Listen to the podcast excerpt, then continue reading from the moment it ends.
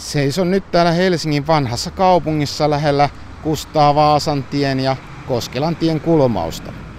Täällä varsin vihreässä ympäristössä on tuollainen ison hautapaaden näköinen muistomerkki, jossa lukee, että tälle paikalle perusti Kustaa Vaasa Helsingin kaupungin vuonna 1550.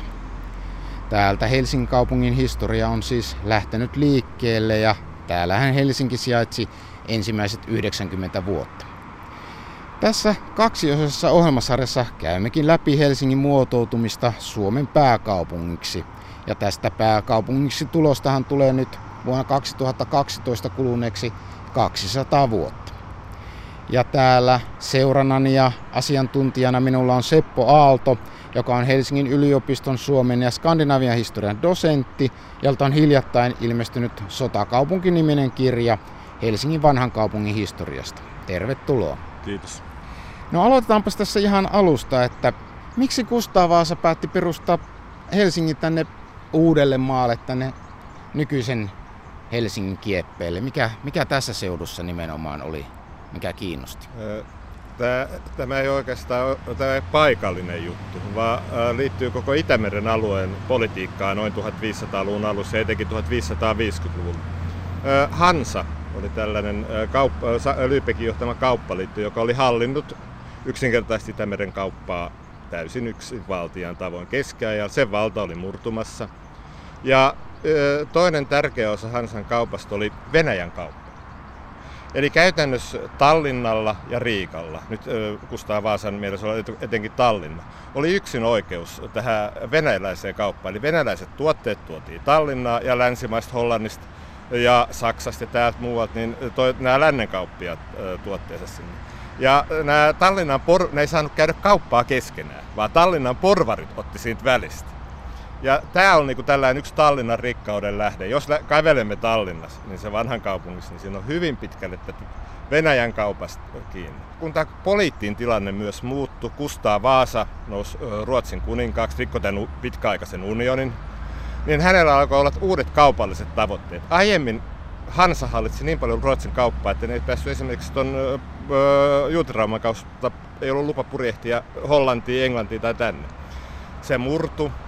Sitten sillä alkoi päässä tulla suunnitelmat, että hän saa kaapattua tämän Venäjän kaupan Ruotsille. No hyvä, Viipuri, yritti Viipuri, se ei onnistunut. Ja mikä oli kaikkein lähin paikka, että hollantilaiset esimerkiksi tulisi Ruotsiin tai venäläiset tulisi Ruotsiin, niin sehän oli pakko olla silloin Suomessa. Mutta kun ei oikein ollut kaupunkia, mihinkä tulla, niin Kustaa Vaasa päätti perustaa uudelle maalle uuden kauppakaupungin, jolla tämä Tallinnan välityskauppa saataisiin siirrettyä Ruotsiin. Täällä on hyvin vilkas tal- talonpoikaiskauppa. Eli tämän lähiseudun vaan Helsingin pitäjän, Sipoon, jopa Porvoon nämä, nämä, nämä, nämä talonpojat purjehti Tallinnaan. Se on heidän kaikkein tärkein kauppakaupunkinsa. Ei nämä suomalaiset, vaan Tallinna. Sinne vietiin elintarvikkeita, tervaa ja etenkin puuta. Ja oikeastaan Uusimaa oli tällainen viljantuoton hyvinäkään vuosiin, eli ihan kattanut koko väestö. Tallinna oli taas vilja-aita, Liivimaa oli vilja-aita. Sitä kautta saatiin vilja ja etenkin suola.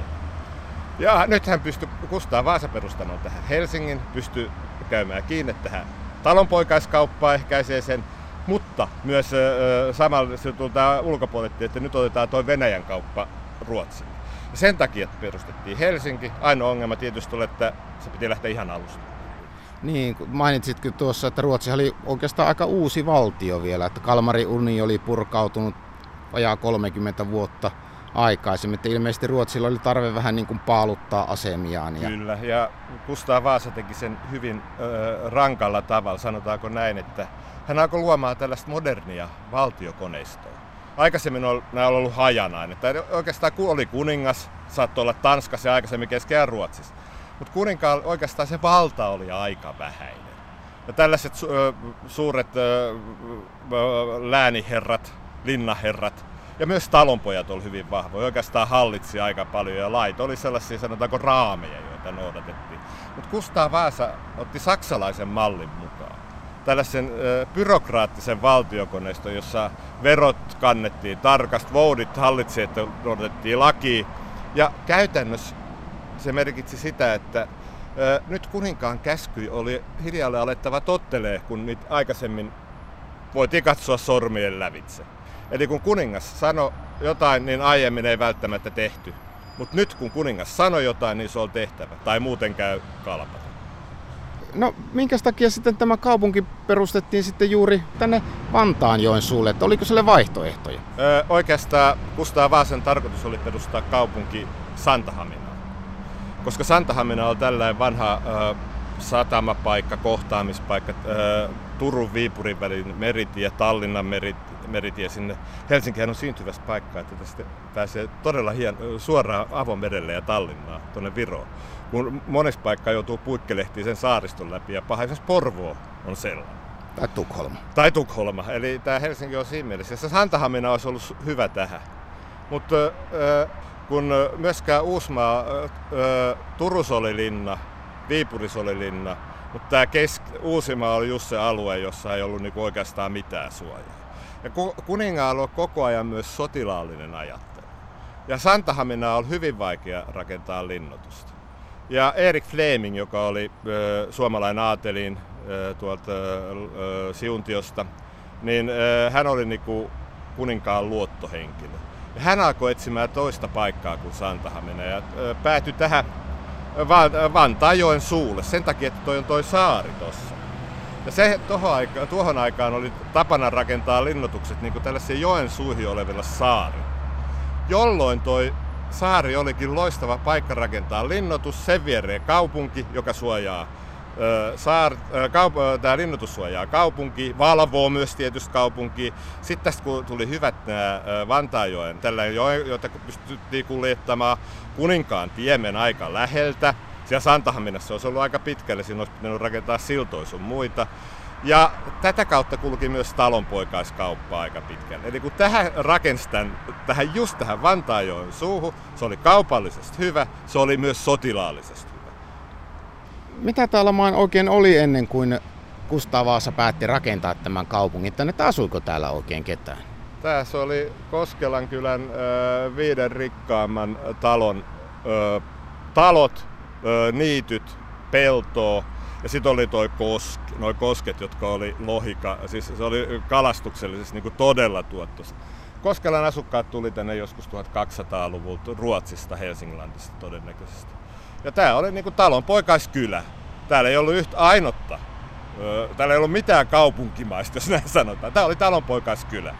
Ja tähän päätettiin talonpoikaiskylän keskelle rakentaa täysin uusi kaupunki, tuoda sinne, heittää talonpojat pellolle. No ei nyt ihan pellolle, vaan sanot, väärä sanonta, vaan niitä on pakko vaihtaa nämä talosat toisiin. Muuttaa pois ja tuoda tänne porvarit, jotka rakentaa kaupunki. Eli heidät siis Helsingin landista tulleet, josta ilmeisesti Helsinki saa nimensä, niin heidät häidettiin pois. Kyllä.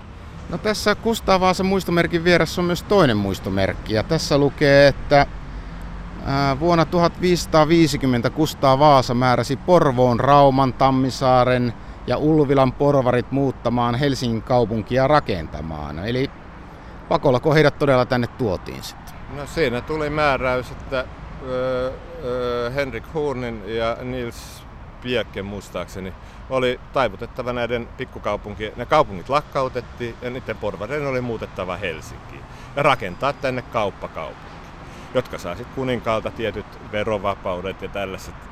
Niillä on aika edullista tulla tänne. Ja käytännössä 1550 tänne tuli porvoolaiset ja ö, osa Tammisaarista. Mutta Ulvilas, eli nykyisessä Porissa se siirrettiin se kaupunki myöhemmin, ja Raumalla, niin siellä ei tapahtunut mitään. Ja käytännössä raumalaiset ja porilaiset kyllä pakotettiin tänne. Eli oliko jotain kolme vuotta esimerkiksi niin kuin, o, Raumalla vielä niskuroitiin vastaan ja sitten Vouti pidätti nämä viimeiset porvarit ja ilmoitti, että ö, hän telotuttaa teidät, mutta kuningas saa sitten määrätä. Kuningas määräsi kovat sakot, jos he nyt lähtee. Telotuskin olisi ollut tällaista käskyjen vastustamisesta oikea. Ja porvoolaisten oli siinä mielessä helppo tulla, kun porvarithan osti kaiken kaupungithan ei tuottanut oikeastaan itse mitään. Nosti kaiken äh, ulkomaille myytävän tavaransa maaseutu. Jokaisella kaupungilla on takaa maat, josta, jolle, omat alueet ja omat talonpojat, joilta he osti. Porvoolaisten ei tarvinnut muuttaa oikeastaan pahasti mitään. Ne oli ihan tässä saman alueen vieressä näin sanotusti. Mutta kun tulet Ulvilasta ja, Rauma, öö, Ulvilasta ja Raumalta, niin kaikki takamaat katoaa. Samoin näiden kaupunkien todella suuri perämeren kauppa, joka oli siinä vaiheessa elintärkeää. No miten näille kaupungille kävi? Kuihtuivatko ne? Ne lakkautettiin, ne jätettiin. Tarkoittiko se, että ne autioituivat? Tarkoitti, että ne autioitu aika pitkälle. Ja ö, osat porvarithan siis siihen aikaan, minä, lu, minä luulen, ei ole todisteet, mutta ö, siis mitään tarkkaa paperissa, mutta yleensä silloin kun talothan pystyttiin siirtämään kokonaisia ja rakentaa uuden.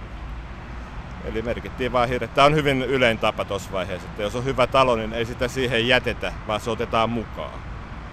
Yksinkertaisesti Kustaa Vaasa lopetti neljä kaupunkia, perusti Helsingin, jonka tarkoituksena oli vielä tulla tällaiseksi idänkaupan keskuksessa, johon venäläiset kauppiat tulee, hollantilaiset kauppiat tulee, ta- kotimaasta tulee kauppiat. Vi- Viipurin kaikki venäläistuotteet, mitä sieltä saatiin, piti tuoda Helsinkiin, ei saanut enää itse myydä, ostaa täät, mitä ne oli tuonut Tallinnasta.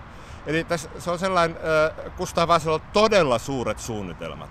Eli käytännössä ö, oli luomassa tällaista uutta ö, idän ja lännen kaupan solmukohtaa. Ja kaksi suurta kaupunkia, valtakuntaa eli ö, ö, Suomeen ö, Helsinki, joka olisi toiminut tämän idän kaupan ö, keskukseen, ja Tukholman Ruotsi.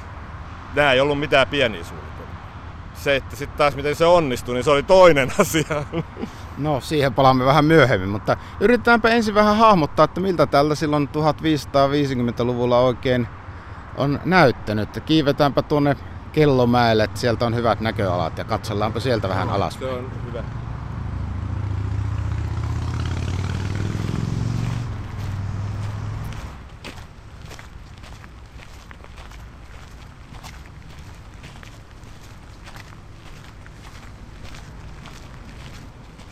Nyt seisomme Seppo Aallon kanssa täällä vanhan kaupungin korkeimmalla kohdalla Kellomäellä. Tämä onkin merenpinnasta olisi 20-30 metrin korkeudella ja täällä on oikein hyvät näkymät. Että yritetäänpä vähän hahmotella, että mitä kaikkea tältä silloin vanhan Helsingin aikana oikein näkyykään. Että mitä rakennuksia täällä oikein oli? Ö, uskoisin, että tietysti näkyy se kirkko, johon me, me tämän jälkeen mennään. Ja sitten niinku, näkymä kyllä tuonne etelään tai siis nykyiseen kaupunkiin päin, jossa oli niin Helsingin kaupungin keskus, satamat ja, myös, ja täältä on niin hyvä näkyvyys joka puolelle. Sitten tässä vieressä, ei tässä ole kai kuin muutama sata metriä, niin on kuninkaan kartano. Ja täällä on aika pitkät näkymät sitten ympäri. Mere, merelle näky, täältä pystytään hystelemään ihan hyvin, mitä laivoja sieltä tulee.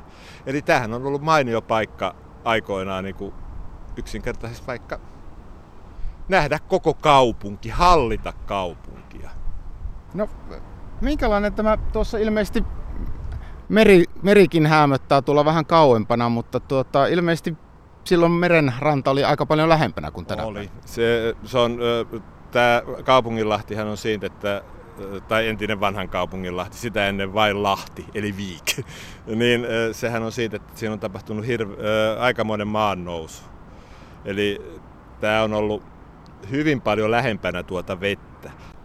Jos tuosta katsomme nyt alaspäin, niin tuolla Laaksossahan se pääosa kaupungista on todellakin sijainnut. Että minkälainen, miltä se kaupunki oikein näytti? Että oliko se asemakaava, oliko se ruutukaavaa vai tällainen keskiaikainen? Ei, sitä yritettiin saada säännölliseksi. Että siinä vaiheessa ei oikeastaan niin sanotusta asemakaavaa ollut, mutta tänne pyydettiin monta kertaa kuninkaat insinööriä jolla, joka, jolla tarkoitettiin arkkitehtiin niin kuin suunnittelemaan tämä kaupunki. Mutta niin ei tapahtunut. Sitä ei, tullut, ei koskaan näkynyt, että kyllä tämä vähän niin kuin vapaamuotoisesti oli tehty, mutta ei tämä hajalla ollut. Toi Westerkaatta, joka lähtee, tämä mikä, toi, mikä tuon käytännön nyky... Vanhan kaupungin tie. Vanhan kaupungin tie, eli Westerkaatta silloin alun perin länsikatu, niin sehän oli hyvin suora ja sen ympärille niin kuin ryhmitty talot kyllä, kyllä tämä kaupungilta sitten näytti, kun ne porvarit saa rakennettua. Että.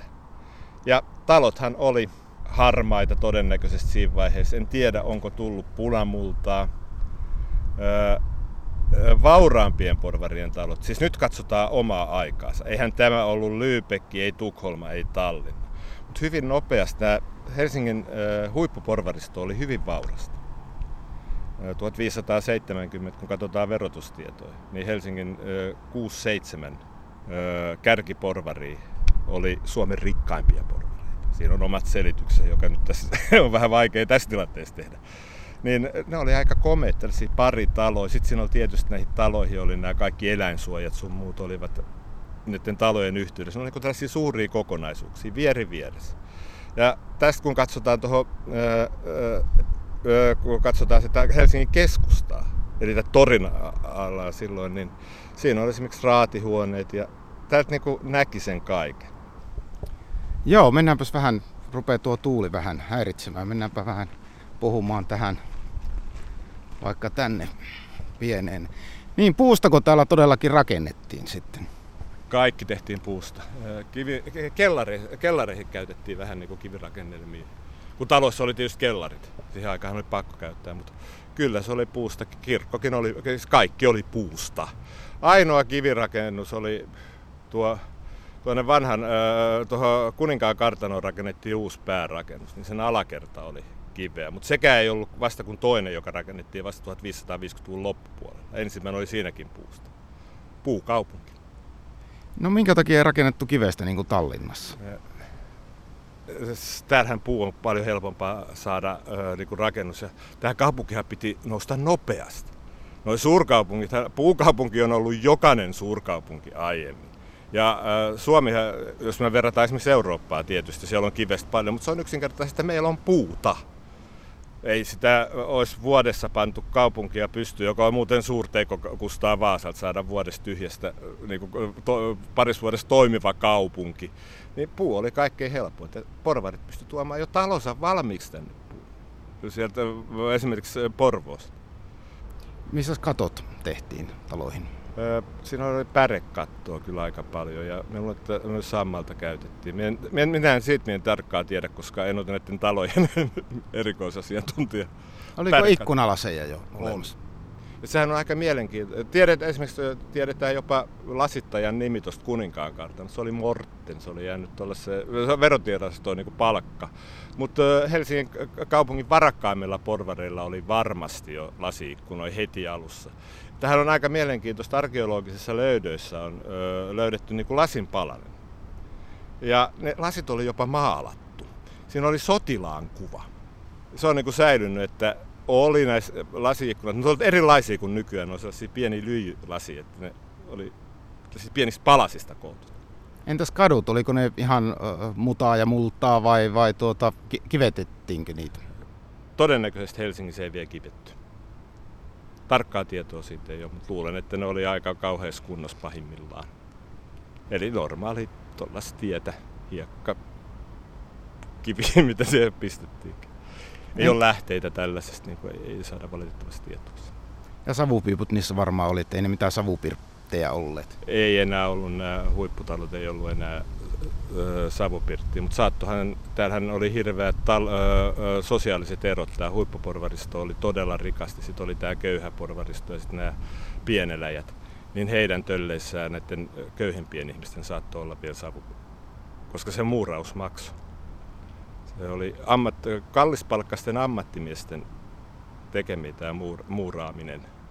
Ja niitä oli harvas, että minä luulen, että näissä, äh, luulen, että näissä äh, varmasti on näissä äh, rikkaiden porvareiden talossa, keskivarakkaiden porvareiden talossa monilla on ollut äh, siis äh, uunit, mutta kyllä savupirttejäkin oli, eli tämä on sellainen seka-asut, seka-juttu vielä äh, siinä vaiheessa.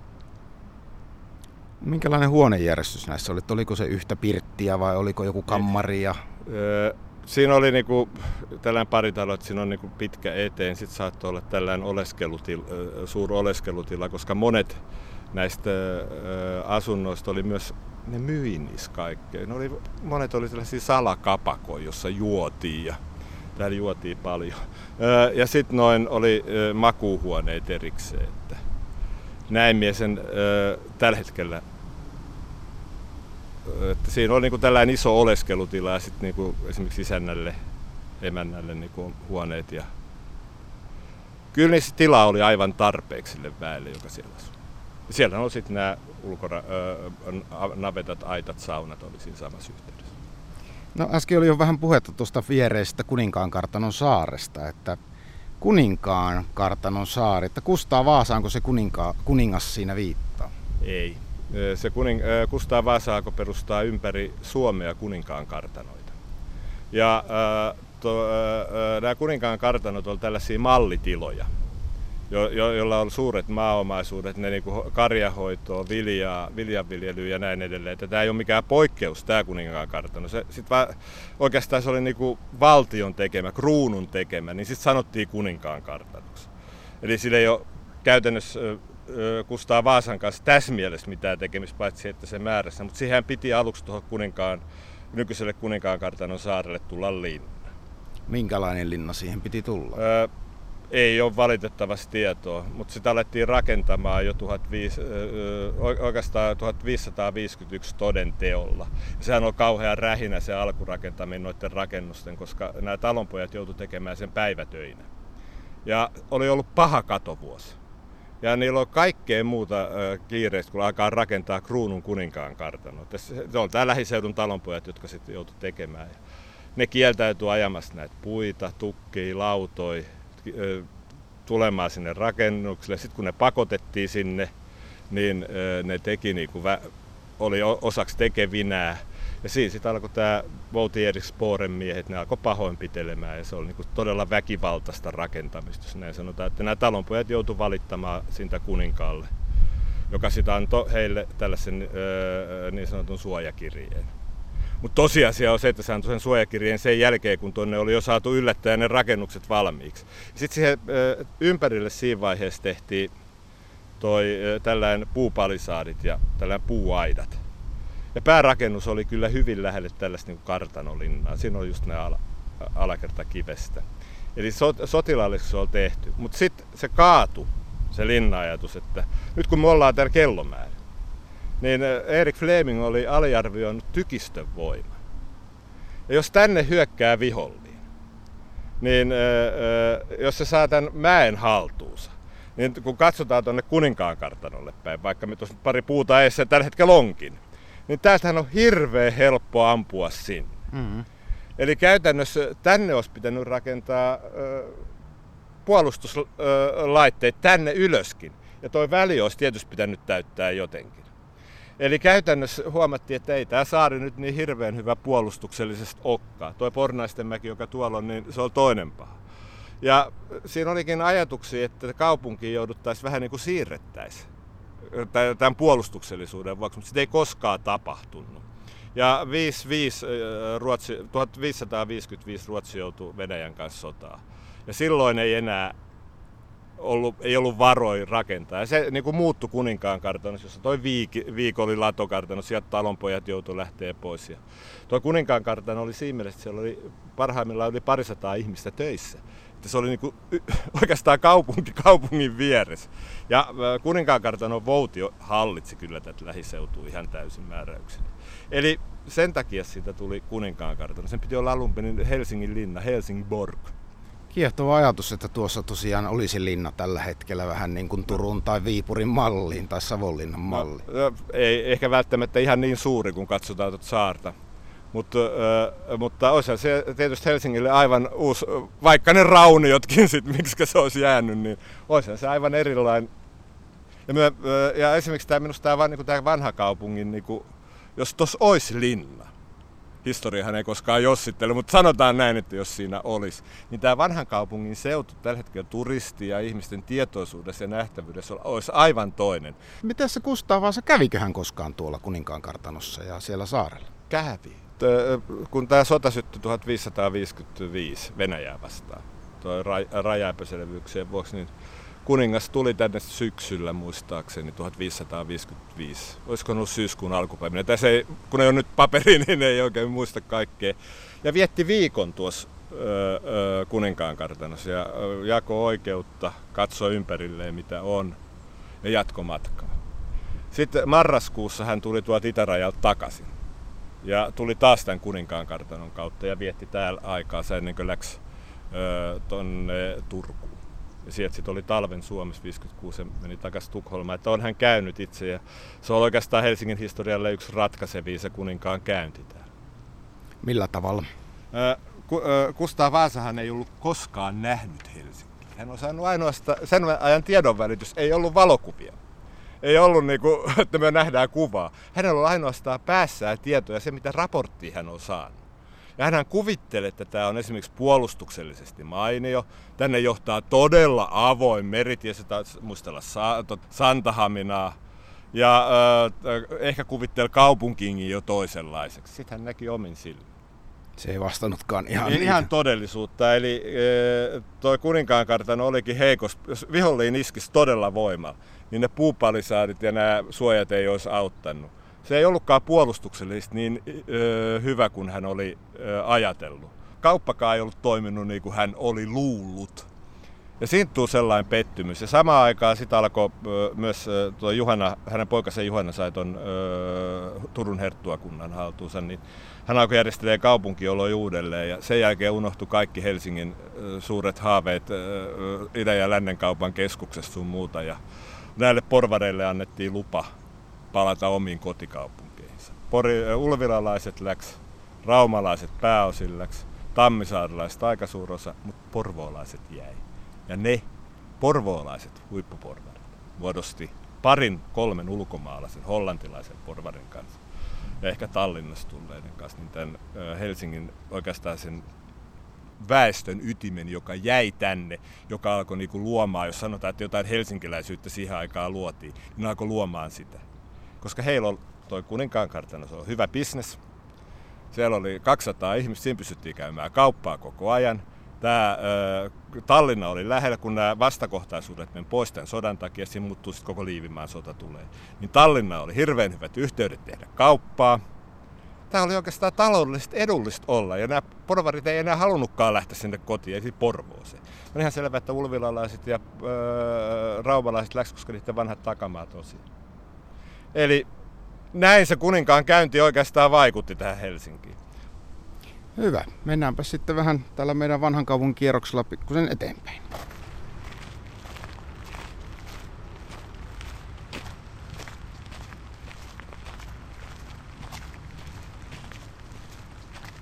Nyt olemme takaisin täällä Kellomäen juurella Seppo Aallon eli Helsingin yliopiston Suomen ja Skandinavian historian dosetin kanssa – aivan tällä vanhan kaupungin tien loppupäässä. Ja tässä meidän edessämme on sitten Helsingin kirkon muistomerkkiä. Ja tässä sitten katselemme vähän näitä kirkon, ei oikein voi sanoa raunioita, mutta miskä näitä nyt kuvailisi, Perus, ehkä ääriviiva. Peruskivet jäljellä. Peruskivet on jäljellä, että minkälainen kirkko tässä oikein ollut? puusta rakennettu.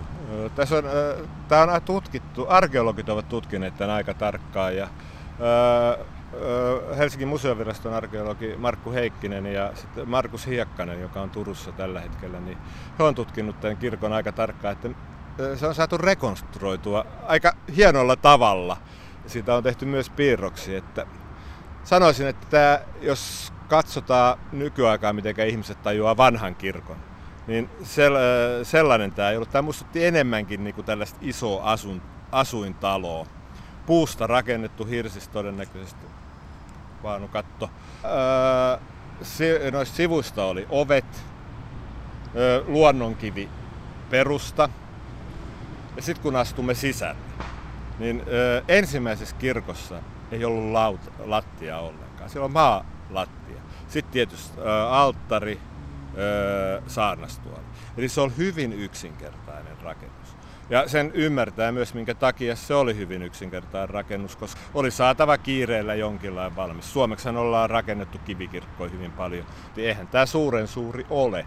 Mutta ei tämä nyt vanhan, vanhassa kaupungissa, niin ei se väestökään kasvanut. Että sen jälkeen, kun noi läks uh, ulvilalaiset ja raumalaiset ja tammisaarilaiset osa pois, niin eiköhän siinä 500 paikkeen, silloin 600-700, mutta sitten tuli nämä kovat 1670-luvun vuodet, tuli rutto, tulipalo, pitkä sota, niin luulisin, että se on sellaisen 500 paikkeilla ollut, niin sama kirkko palveli koko ajan. Myöhemmin siihen tehtiin kyllä lautalattia.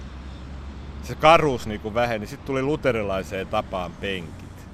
Niin, että oliko tämä Kustaa Vaasahan toi myös uskonpuhdistuksen aikanaan Ruotsiin. Että mitä uskontoa, oliko se jo ehtinyt Suomeenkin, että mitä täällä, niin kuin, oliko se katolista vai luterilaista uskontoa? Perusperiaatteessa luterilaista, mutta ei ole mitään lähteet jäänyt, minkälaiset ne kirkonmenot olivat.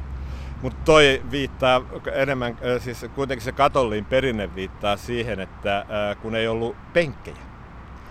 Luterilaisuus toi kirkon penkit. Sitä ennen kirkossa seisti, että kyllä tässä katolista perinnettä on varmasti ollut hyvin paljon. No tässä jos katsotaan nyt näitä kirkon ääriviivoja, niin tässä on hauta keskellä ja se on tuota muuan Hans van Sandenin hauta. Että mitä tällaisen alankomaalaisen hauta oikein kertoo Helsingistä, Senä ja Helsingistä? No, hänet oli haudattu kirkkoon. Hans van Sanden ö, oli alun perin, tuli, tuli Tukholmasta. Hän oli todennäköisesti syntyisin Hollannissa, toimi saksalaisten kauppiaiden kanssa ja oli Tukholmassa.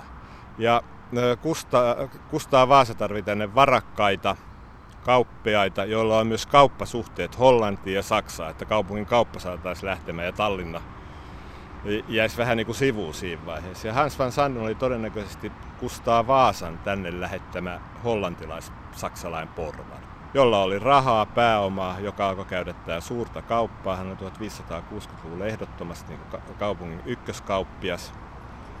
Toi esimerkiksi aseita, oli niin sanottu kuolemankauppias kysyisin samalla. Ja hän oli koko 1500-luvun lopun yksi vaikutusvaltaisimpia helsinkiläisiä porvareita. Toiset Hollant, kaksi muuta hollantilaista tuli suht samaan aikaan, eli Jakob ja Hans Kreek. Helsingissä on mahdollisuus päästä alkuun. Siis Tukholmahan on täysin rajoitettu. Siellä on raadit, siellä on suurporvarit. Tulee tällaiseen uuteen kaupunkiin, joka ei ollut vielä kunnon järjestäytynyt sun muuta. Tämä avasi lahjakkaalle ihmiselle niin mainioita näköaloja. Ja Sanden onnistui tämä mitä me nyt katsomme ei ole aito. Se, siinä on, tämä on tällainen oikein sanotaan moderni, jossa näkee kaikki kirjaimet tuossa ja kaikki merkit, mitä siihen on pistetty. Alkuperään on vähän hajalla ja jotkut näistä teksteistäkin on vähän kadonnut. Että, ja se sitten tehtiin piirros. Se, vietiin kai, se on kai viety johonkin, en tiedä mihinkä, mutta se alkuperäinen kivi on kadonnut. Ja tämä on nyt niinku kopio siitä. Hyvä, kävelläänpä sitten, lähdetään kävelemään tätä silloista Westergaattania, eli nykyistä vanhan kaupungin tietä pitkin tästä. Hypätään, Hypätään. tästä hautuumaan aidan yli. Hautuumaan aidan yli. Joka on onneksi nyt vatala jo tässä vaiheessa. Kirjasi nimi on Sotakaupunki, että mitä tämä kirjan nimi Sotakaupunki oikein kertoo Helsingistä? Se, että Helsingihän perustettiin siis kauppakaupungiksi. Mutta hyvin nopeasti äh, äh, tuolla äh, Liivinmaahan saksalainen ritarikunta hajosi. Ja sitten alkoi Liivinmaalla pitkäaikaiset sodat. Ja Ruotsi sekaantui sinne, sai Pohjois-Viro ja Tallinnan itselleen, siis ihan sopimuksilla ei sodalla. Ja äh, sitten 1563 äh, alkoi sota Liivinmaalla, eli seitsemänvuotin sota, siellä Ruotsi soti Puolaa vastaan. Niin äh, Helsinki, silloin Helsingin luonne alkoi muuttumaan. Sen takia, että tässä on hirveän hyvä yhteys Tallinnaa. Ja sinne piti viedä joukkoja, tarvikkeita, aseita, sinne piti pitää yhteyttä. Ei ole parempaa paikkaa Suomesta äh, niin kuin, tehdä tätä. Ja tämä vietiin, niin kuin Helsingin muuttui tällaisessa sotilaskuljetuskeskuksessa varastointipaikaksi. Saako aina enemmän se sota, joka kesti oikeastaan vuoteen 1600 25-26 tuolla Liivimaalla pienin katkoin, niin Helsinki oli kruunulle mitä tärkein keskus. Tietysti se kauppa kävi koko ajan siinä, mutta se funktio tulee aina enemmän siihen sotaan. Ja sen ympärillä olevi. Esimerkiksi porvar, Helsingin porvarit selvisi vaikeista ajoista monta kertaa sillä, että niillä on hirveän hyvä laivasto. Ja ne sai kruunun kuljetuksen, josta taas maksettiin. Ja se alkoi niin kuin aina enemmän tämän kaupungin luonteeseen ei enää vaikuttanut kauppa, jota tietysti piti olla vaan se, että tuolla Liivinmaalla sodittiin. Sen takia, että Helsingin maantieteellinen asema on näin hyvä. Silloinhan Helsingistä tuli kansainvälinen kaupunki. Tännehän tuli esimerkiksi talveksi saksalaisia palkkajoukkoja, täällä on ollut ranskalaisia palkkajoukkoja. Tänne tuotiin niitä kaapattuja laivoja, täällä on hollantilaisia. Tämä oli niinku todella vilkas kaupunki, ei mikään tuppukylä, jossa muutama ihminen käy. Niin kuin on totuttu ajattelemaan. Niin, ja tietysti tämä hyödytti taas, että näähän käytti hirveästi ruokaa, juomaa ja niin edelleen. Tuolla oli vanhan kaupungin Lahdella niin parhaimmillaan, tai sanotaanko Santahaminen edustaa todennäköisesti 25 hollantilaista laivaa hakemassa sotilaita eikä kauppatavaroita. Ja sitten kun tuo vanhan kaupungin Lahti öö, mataloitu, niin ne suuret laivat ei enää päässyt tänne. Eli se oli hyvin vaikeaa enää lastata sotilaita täältä, jolloin se oli y- yksi syy, minkä takia Helsinki oli siirrettävä. Tai siis se oli perustettava uusi kaupunki Vironniemelle. Sörnäisiin sen piti tulla, mutta se tuli Vironniemelle loppujen lopuksi. Hmm, Kustaa Vaasakin pettyi itse suu visioihinsa. Visioihinsa, siis kauppakaupunki tästä ei tullut, siis suurta kauppakaupunkia, mutta tulipahan tärkein Helsingin, Helsingin tällainen sota, niin sanottu sotakaupunki, sotakeskus. No palataanpas tähän nyt tähän, tähän päivään ja, ja tavallaan, että mitä me täällä nyt näemme. Että tuossa tulemme tällaiselle pienelle niitylle ja tässä on tällainen äh, hiekkakenttä tehty nykyään tähän ja tässäkin on tällaista opastetaulua, että siinä taisi silloinen tori olla ja, ja, ja raatihuone. Tässä oli tori ja raatihuone, jossa nyt on, niin tässä on niinku niitty. Siihen aikaan niin tämä oli noin 90 vuotta tämä oli hyvin vilkas paikka. Raatihuone oli tuossa lähellä tota Annalanmäkeä, ihan lähellä. Ja se niin kuin hallitsi sillä kuvilla. Sitten tämän torin ympärystä oli nämä Helsingin parhaat rakennukset. Todennäköisesti tässä, missä, tai jos mennään vähän tästä sivuun tästä tieltä, niin siinä oli just näiden huippuporvareiden, Sandeenin, Kreekien, sitten on nimeltään äh, Mats Bertilsson, joka on pormestari, Lars Mikkelson, äh, Erik Sigvardsson, niin heidän talonsa sijaitsi tässä, koska äh, tämä huippuporvaristo sijoittui siihen keskustaan. Siihen rakennettiin talot. Se on niin tällainen eliitin asuinpaikka. Siinä niin näytettiin, että me ollaan tässä, me, me hallitaan. Se on niin myös tällainen kuvainnolli, jos katsot. Ja sitten mitä kauemmas torista mentiin, niin sitä pitemmälle asu, asu tämä köyhä porukka. Tietysti toi oli sitten toi, mistä me tultiin, toi Kellomäki, niin se oli just nämä hospitaalit ja kirkot. Mutta oikein mitään sellaisesta silloisesta Helsingistä tässäkään ei ole jäljellä. Että nyt tähän on sentään tehty tuommoinen siisti hiekkakenttä, että muutama vuosi sitten siinä oli vielä bussien kääntöpaikka tuossa raatihuoneen tilalla. Että Kyllä. Aika vähän täällä taitaa mitään vanhaa näkyä, että tuo Hans van Sandenin hauta, joka sekään sitten ei ilmeisesti ole auto, aito. Niin... Ei, siis hautahan on varmasti ollut tuossa, mutta se kivi. Mm. Ja sitten tietysti nuo kirkon perustat. Kyllähän sitten on arkeologisissa kaivauksissa on saatu näitä kellaria ja näiden talojen pohjia esiin. Että sillä tavallahan tätä saataisiin elämään, jos nyt ö, sanotaan näin, että saataisiin niitä ihmiset, ihmiset tällainen niin jonkinlainen reitti tänne missä kuljetaan ja sitten ihmiset pääsisivät katsomaan, sanotaan nyt, että samalla kuin tuo kirkko, niin saisi ainakin sen talon, yhden, tämän, yhden paritalon, joka on todella suurin todennäköisesti äh, Lars Mikkelsenin, mutta en ole varma, ihan puolarvaus niin talo, niin silloin saataisiin niinku näky, näkymään, minkä on, minkä on sen ajan todella rikkaan porvarin talon perustat. Ja se oli puusta. Että näin se nyt vaan on. Mm. No niin, mennäänpä sitten vielä yhteen paikkaan täällä.